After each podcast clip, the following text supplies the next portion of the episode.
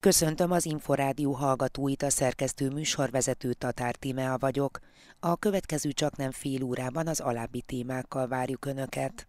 Magyarországon ma a családok egyötödében neveli egyedül az édesanya vagy az édesapa kiskorú gyermekeit. 2010-hez képest nagyjából 100 ezerrel csökkent az ő számuk, jelenleg 215 ezer ilyen család él Magyarországon. Az információs korban zajló kamaszkor akkor is kihívás elé állítja a szülőket, ha nem túl nagy a generációs különbség. Bizonyos múltszázadi sémákat érdemes elfelejteni, és átcserélni olyanokra, amelyek tartalmazzák a mostani korszak alapvető, mondjuk pszichológiai vagy érzelmi információit. A Lili és a Bátorság című előadás kapta idén gyerek és ifjúsági kategóriában a színházi kritikusok céhének díját. Mindaz, amit a gyerekszínházban a színpadra teszünk, azt gondolom, hogy magában kell hordozza azt a felelősséget, hogy egyfajta ízlést, stílust és egyfajta csúnya szóval nevelést ad, ami a hang, vagy a vizualitás, vagy a megszólalás igényességének a, a kérdését illeti. Magyarországon ma a családok egyötödében neveli egyedül az édesanya vagy az édesapa kiskorú gyermekét, gyermekeit. Az egyszülős családok helyzetét vették számba a résztvevők a közelmúltban a Fókuszban az Egyszülős Családok című konferencián.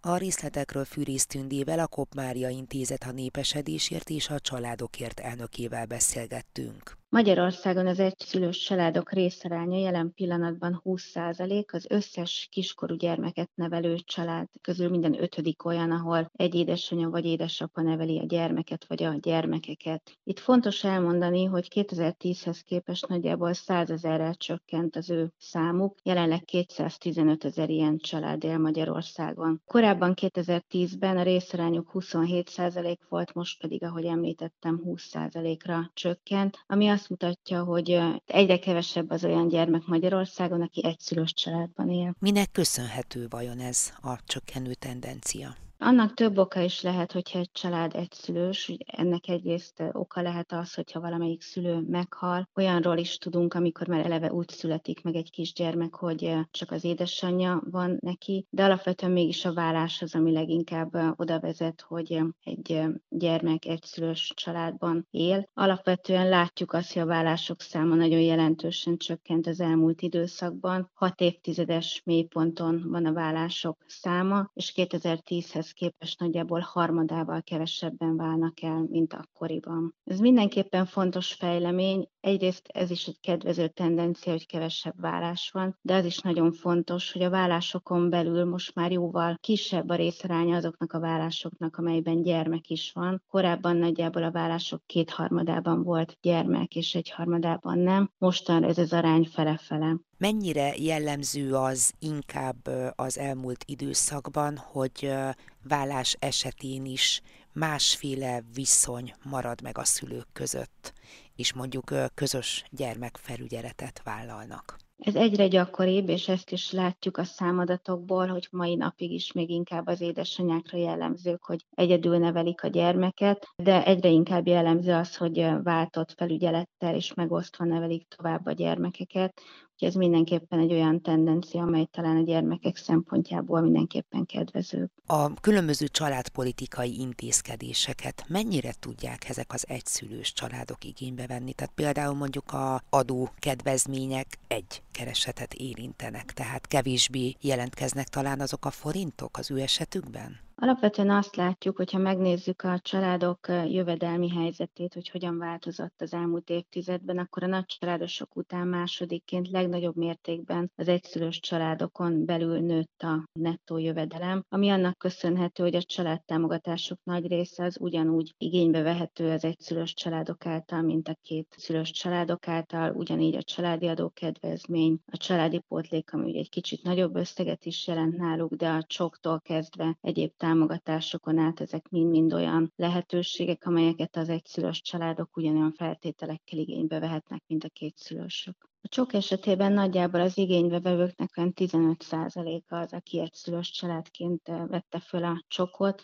Ugye a csok esetében elmondhatjuk azt, hogy a kisgyermeket nevelő családoknak nagyjából a negyede a csok segítségével tudott nagyobb lakásba, házba költözni, és ahogy mondtam, az ő részarányuk ezen belül nagyjából 15 százalék, összességében a családok között pedig 20 százalék a egyszülős családok részaránya, tehát valamivel kevesebben, de azt gondolom, hogy mégis nagyon nagy arányban tudják ők is igénybe venni, akár a csokot, de ahogy említettem, más családtámogatási kedvezményeket is. Az árva ellátásnak az összege is duplájára emelkedett idén január 1-től, illetve számos olyan törvénymódosítás történt, ami hatékonyabbá teszi a tartásdíj beszedését. Számos olyan gyerekjóléti intézkedés létezik, amely kifejezetten előnybe hozza azokat, akik egyszülős családban élnek. Például a bölcsödei felvételnél előnyt élveznek azok a gyermekek, akiket édesanyja nevel, vagy akár édesapa kizárólag, és nem két szülőjük van. És hát mondhatjuk azt is, hogy a kedvezményes, ingyenes gyermekétkeztetés itt is alapvetően nagyon sok egyszülős családban élő gyermek érintett, és az, hogy ők ebben részt vehetnek ebben a programban, az mindenképpen nagy és tényleges segítséget jelent a mindennapok szervezésében. Az intézményrendszer, vagy mondjuk a civil szervezetek szférájában mennyire övezi nagyobb figyelem az egyszülős családokat? Az egy egyedülálló magyar dolog, egy hungarikum, hogy nekünk van egyszülős központunk, sehol a világon nem működik hasonló, és ez az egyszülős központ nem csak Budapesten, hanem vidéken és határon túl is számos módon szolgáltatásokkal tudja segíteni az egyszülős családokat.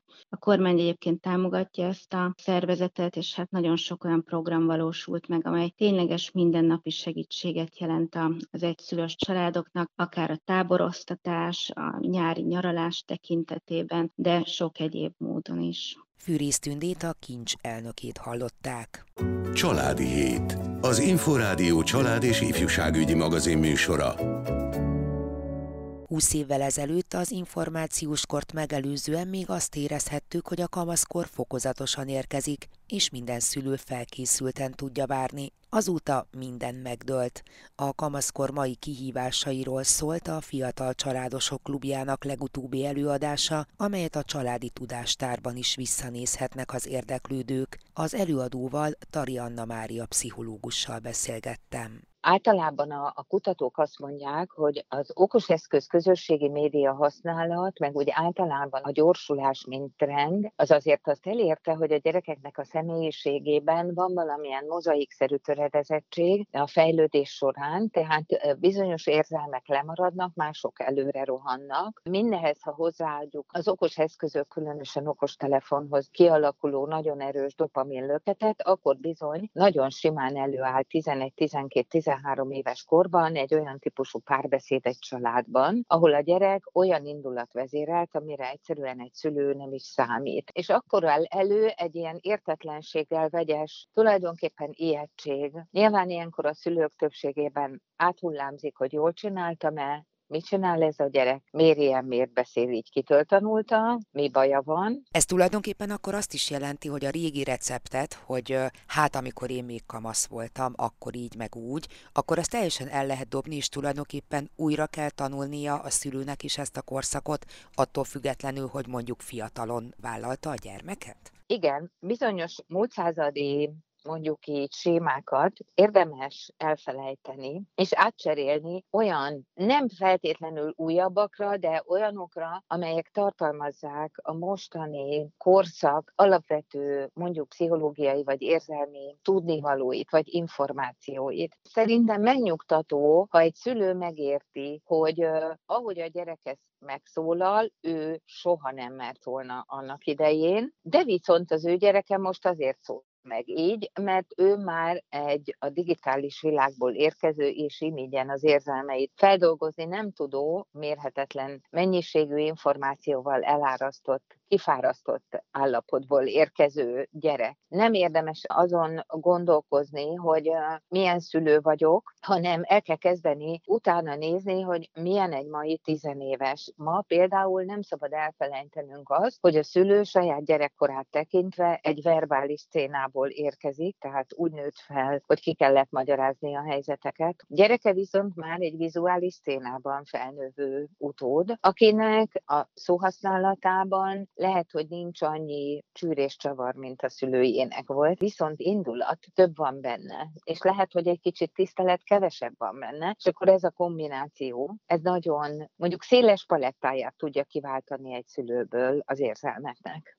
Milyen praktikákat kell választani? Mert hát az, hogy őszinteség legyen és bizalom legyen a kapcsolatban, az ma ugyanúgy elsődleges, mint 20 vagy 50 évvel ezelőtt így a szülő és a kamasz gyerek között. Az a helyzet, hogy a bizalom tizenéves korban, ha addig nem épült ki, akkor kicsit nehezen építhető, meg az őszinteség is. Ezt annyira korán kell elkezdeni, hogy igazából a gyerekovodás korában, illetve még előtte, hogy megtanulja, bármilyen hülyeséget is csinált, az elmondható, és nem szankció jön, hanem magyarázat, megértés, és főleg segítség. Ugye ez lenne a bizalom, amelyik alapjául szolgál az őszintességnek, mert egy gyerek akkor lesz őszinte, hogyha nem ijesztő őszintének lenni a családban. Jó, ha egy szülő gyakrabban kérdezi meg, hogy egyébként mi van a gyereke érzelmeiben, annál, mint ahányszor érzékeli, hogy meg kéne kérdezni, mert biztos van valami baj, mert látszik rajta. Szóval tudom, hogy nagyon rohanó az élet, és alig van időnk bármire, de ma egy kiskamasz kamasznak a lelkét még tinédzserkorban is nagyon-nagyon kell védeni, és nagyon meg kell neki tanítani azt, hogy hogyan bánjon az érzelmeivel, és bizonyos helyzetekben hogyan viselkedjen, hogyan tanulja meg megvédeni magát, vagy képviselni a saját érdekeit, ami elsődleges lesz a felnőtt korában. De ehhez az kell, hogy a szülő ne a félelmeivel vagy az indulataival küzdködjön egy helyzetben, ne érezze magát pancsernek, ne érezze azt, hogy eltolta az egészet, ez már most látszik, hanem egyszerűen úgy vegye, hogy ez az élet. Mit lehet azzal kezdeni, hogyha tényleg az emberben, szülőben ott van az érdeklődés, ott van a jó értelemben vett kíváncsiság, de hát a válasz arra, hogy mi újság, az általában az, hogy semmi. Már a múlt házadi pszichológia könyvek is azt mondták, hogy ilyenkor sajnos ezt folytatni kell tovább, addig, amíg nem lesz valami. Tehát például el lehet mesélni a saját napunkat. El lehet kezdeni vicceskedni azon, hogy hát biztos nem semmi, mert azért csak volt valami. El lehet kezdeni megkérdezni, hogy akkor a barátainak milyen lehetett a napja, hogyha az övé semmilyen volt. Szóval mindenféle olyan dolog felhasználható, ami kibillenti a passzív státuszt, ami beáll ilyenkor. A gyerek pontosan tudja, hogy a kérdés az valódi volt, vagy a szülőnek mondjuk egy nehéz napja délutánján ez egy olyan kérdése, amiben ott van a néma elvárás a gyerek felé, hogy mond, hogy nincs semmi baj. És akkor ugye ez egy olyan érzelmi válasz, nyilván minden jó lelkű gyerekből kivált, hogy hát akkor persze semmi nem volt. Oké, okay, oké okay volt minden. És akkor a szülő is megnyugszik. Én inkább azt tanácsolnám, nem praktikaként, hanem alapvezérlésként, hogy egy szülő is jól teszi, ha egy kicsit önkritikusan végig gondolja a saját érzelmi attitűdjét a gyereke felé, amikor ilyen típusú beszélgetésbe szeretne vele bonyolódni, hogy valójában azt megelőző hetekben mi volt közöttük. Hogyan állnak ők most egymással? Amire régen az információs kor előtti szülők nagyban támaszkodhattak, ugye a poroszos tekintély tiszteletben, azt ugye ma többé-kevésbé el lehet felejteni, tehát újra ki kell vívni, és attól, hogy valaki szülő, még meg kell dolgoznia azért, hogy hiteles, jó fej olyan személy legyen, akinek egyébként szava van, tehát hogyha mond valamit, akkor a gyereke nem fölnéz az égre, meg legyint, hanem azt gondolja, hogy na hát ezt azért mondtam, mert tényleg fontos, és elgondolkozik rajta. De ezt a tekintély pozíciót ma tulajdonképpen kivívni, ha egy kicsit nehezebb is, de azért érdemes megtenni, mert ha önkritikával párosítjuk, akkor a gyerek egy nagyon-nagyon klassz szülőt kap, akiben tényleg megbízhat, mert hogy ott van a múlt századi bölcsessége, de nincs rajta a bezegelős ilyen pápaszem. Tari Anna Mária pszichológust hallották. A Lili és a Bátorság, a Kőszegi Várszínház, a Szombathelyi Mesebolt Bábszínház és a Debreceni Vojtina Bábszínház produkciója kapta idén gyerek és ifjúsági előadás kategóriájában a színházi kritikusok cíhének díját. A rendezőt Somogyi Tamást elsőként arról kérdeztem, mit tart az előadás legfőbb küldetésének legyünk bátrak. És merjünk Lidi és a bátorság előadást csinálni. Amikor csak így egy szóban elhangzik, vagy ebben a kifejezésben összpontosul az, hogy miről szól ez az előadás, úgy nagyon leegyszerűsítő, hiszen a fizikai vagy szexuális bántalmazásról szól, méghozzá a gyerekek ellen elkövetett bántalmazásról, de az nagyon-nagyon fontos, hogy ennek a korosztálynak maga ez a bántalmazás vagy a szexualitás az nem olyan fogalom, ami hasonló képekhez kötődik, mint mondjuk nekünk felnőtteknek. Náluk sokkal inkább fontosabb, és erről szól a mi történetünk is, és az előadás is, hogy ki az, akiben megbízom, ki az, akire gyanakodnom kell, ki az, akitől segítséget tudok kérni, hogyan tudom a saját határaimat megszabni, hogyan tudok adott esetben egy felnőttnek vagy egy hatalmi személynek nemet mondani. És egyébként ezek a témák meghatároznak egy életre minket. Gyerekkorban tanuljuk, és utána visszük tovább a, a felnőtt korunkra. Az, hogy mi ezt iskolásoknak csináljuk, már egy kicsit késő, mert valójában óvodásoknál már ezek a kérdések előkerülhetnének, és itt most hangsúlyozom, hogy nem a bántalmazás és nem a szexualitás, hanem azok körülményei, hogy hogyan ne jussunk el egy ilyen helyzetig, vagy ha esetleg eljutottunk, akkor milyen nehézségekkel kell megküzdenünk, mit kell legyőznünk magunkban, hogy végül segítséget merjünk kérni. Milyen módon találhatjuk meg azt a személyt, akihez tényleg bizalommal fordulhatunk, akitől tényleg segítséget tudunk kérni. Beszélgettek-e olyan gyerekekkel, akik látták az előadást, és mi derült ki, hogy mi mindent szűrtek le belőle? Ez egy olyan komplex program, ami először is tájékoztatja a közösséget, pedagógusait, és remélhetőleg a pedagógusok a szülőket, hogy milyen előadásra érkeznek, hogy mi lesz a téma. Ezután megtörténik az előadás és rögtön utána közvetlenül, hogyha több osztály érkezik, akkor osztályokra bontva foglalkozást tartunk színházpedagógusok segítségével, és a foglalkozás végén egy interaktív, kitölthető, színezhető, eljátszható füzetet is kapnak még a gyerekek. Adott esetben egyedül játszani, kitölteni, rajzolni bele volt olyan visszajelzésünk, hogy együtt az osztály, utána ezt a füzetet átlapozva még, még beszélgetett, játszott erről az egész történetről. A program nagyon komplex, és nem engedi el a gyerekeket egyetlen egy előadás után ezzel az élménnyel, nem is szabad, nem is lenne felelős magatartás. Tehát minden gyerekkel beszélgettünk, illetve játszottunk, mert az nagyon fontos, hogy az előadás utáni program az egy oldott hangulatú, játékos, ezt a, az előadás esetleges feszült feszültségeit feloldó játékkal kezdődik, és a játék után megyünk bele kicsit verbálisabb formában, kicsit beszélgetve a témáról. De azt nagyon fontos megjegyezni, hogy az előadás sem egy nyomasztó előadás, az előadás egy, a felnőtteknek biztos, hogy nyomasztó előadás, de a gyerekek nem úgy jönnek ki erről, a, erről az előadásról, mintha valami nagyon nyomasztó dolgot láttak volna. Ők látnak egy történetet a maga vidámságával, drámaiságával, és a végén egy, egy feloldással, tehát nem depressziós gyerekeket kell felrázni a foglalkozásról, hanem vidám gyerekek jönnek ki, akik láttak egy jó mesét, egy jó történetet, ami felvetett természetesen kérdéseket, mint szerintem minden jó mese és minden jó történet, legyen az egy népmese feldolgozás, vagy éppen egy ilyen kortárs regényadaptáció. Tehát nem onnan indulunk, hogy a szomorú gyerekeket össze kell szedni a padlóról, hanem jönnek vidámak, kíváncsiak, és jönnek velünk együtt játszani. Hogy mi csapódik le bennük, azok a kérdések, amiket említettem, és amire mi szerettünk volna fókuszálni, azok jelennek meg elsősorban. Gyakorlatilag felfejtik azt, amit a történet maga is magában hordoz, hogy lehet, hogy úgy tűnik, hogy valakiben megbízhatunk, de azt ott észre lehetne venni, mikor kell segítséget kérni, esetleg a történetem belül Lili, a főszereplő kislány kérhetett volna másképp segítséget, vagy máshogy segítséget, vagy mástól segítséget, jól csinálta, jól tette, hogy végül szólt az anyukájának, hamarabb kellett volna szólni, máshogy kellett volna szólni, ezeket járjuk végig, és fejtjük fel. És ez alapján az kiderül, hogy ők olvassák ezt az előadást, és azokat az információkat, amiket mi fontosnak gondoltunk, átadni abszolút nem didaktikus, hanem művészi módon, azt ők veszik és olvassák. Milyen funkciót tölt be ebben az életkorban a színház? Megfogalmaz a gyerekek helyett valamit, ráébreszti őket valamire, amiről addig csak érzésük, megérzésük volt, válaszokat ad olyan kérdésekre, amikre ők maguk nem tudtak. Mi mindent tesz? Mindenképpen tanul tanulsággal szolgál a színház. Mindenképpen tanulságos történeteket mutat be. Én a legjobban azokat a nyitott történeteket szeretem, ahol utána a gyerekek megfogalmazhatják, hogy ők tulajdonképpen mit is gondolnak erről az adott problémáról, ami megengedi nekik azt a szabadságot, vagy hagy egy olyan értelmezési keretet, ami az ő értelmezési keretük lehet, de mindenképpen azt gondolom, hogy problémák felvetésére, kérdések felvetésére lehetőséget ad a színház, ugyanúgy, mint felnőtt korban. Én úgy gondolom, hogy a, hogy a jó gyerekszínház ugyanúgy működik, mint a jó felnőtt színház. Egyetlen egy dologra kell figyelni, hogy vannak életkori sajátosságok és fejlődés lélektani sajátosságok, tehát egy három éves gyermek nem fog tudni befogadni olyan bonyolultságú vagy éppen olyan hosszúságú történetet, amit mondjuk egy öt éves már igen. Ezekre természetesen figyelni kell. Ezen felül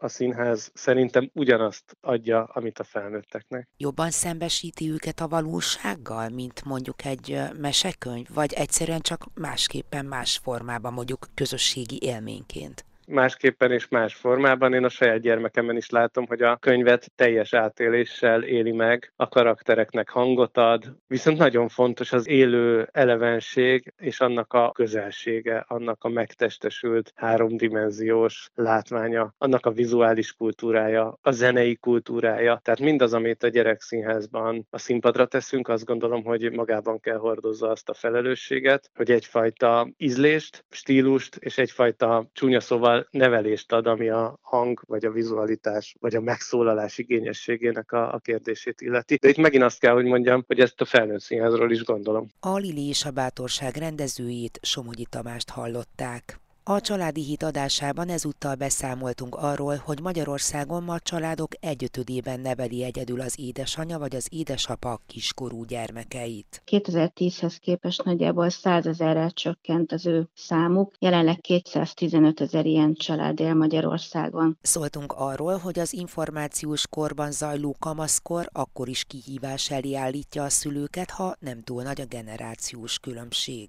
Bizonyos múltszázadi sémákat dolgokat érdemes elfelejteni, és átcserélni olyanokra, amelyek tartalmazzák a mostani korszak alapvető, mondjuk pszichológiai vagy érzelmi információit. És megtudhatták a műsorból azt is, hogy a Lili és a Bátorság című előadás kapta idén gyerek és ifjúsági kategóriában a színházi kritikusok céhének díját. Mindaz, amit a gyerekszínházban a színpadra teszünk, azt gondolom, hogy magában kell hordozza azt a felelősséget, hogy egyfajta ízlést, stílust és egyfajta csúnya szóval nevelést ad, ami a hang, vagy a vizualitás, vagy a megszólalás igényességének a, a kérdését illeti. A Családi Hét mostani és korábbi adásait is visszahallgathatják az infostart.hu oldalon.